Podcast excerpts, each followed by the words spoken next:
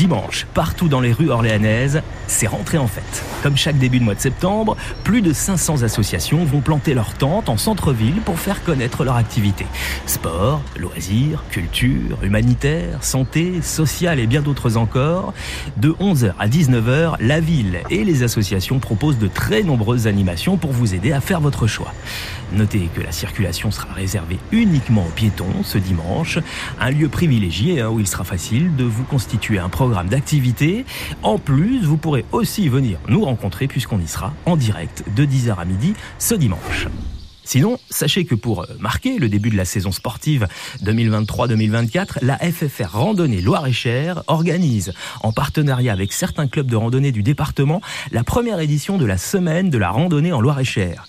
C'est du samedi 9 au dimanche 16 septembre. Neuf clubs affiliés ouvrent leurs portes pour faire découvrir au plus grand nombre leurs activités, gratuitement et sans engagement.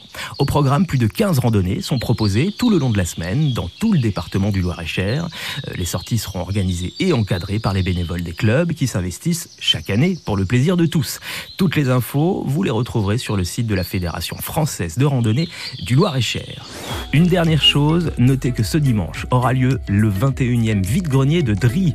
Il y aura des animations, une ambiance musicale. Ça ouvre à 7h30, ça se passe rue de la Véronnerie à Dry pendant toute la journée de dimanche.